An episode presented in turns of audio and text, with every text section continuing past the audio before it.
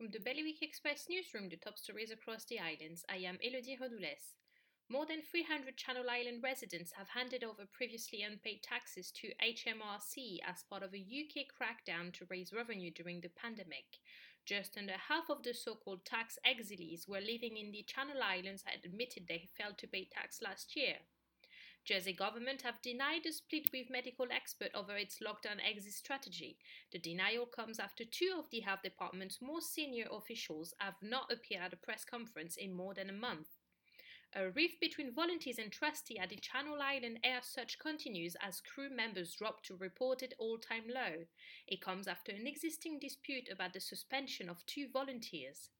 Work has begun to reinstate the day patient unit at Guernsey's hospital so more routine admissions can start again. With the number of active virus cases in the island down to single figures, the unit will be allowed to reopen after operating as an extra intensive care unit.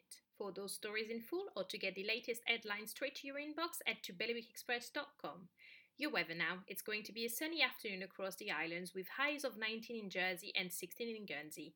That's Bailiwick Radio News, sponsored by iQ iQ, the Channel Islands' only official Apple premium reseller. See their full range of Mac notebooks and desktops. IQ, your local Apple expert. Liberty Wharf, Jersey, and High Street, Guernsey.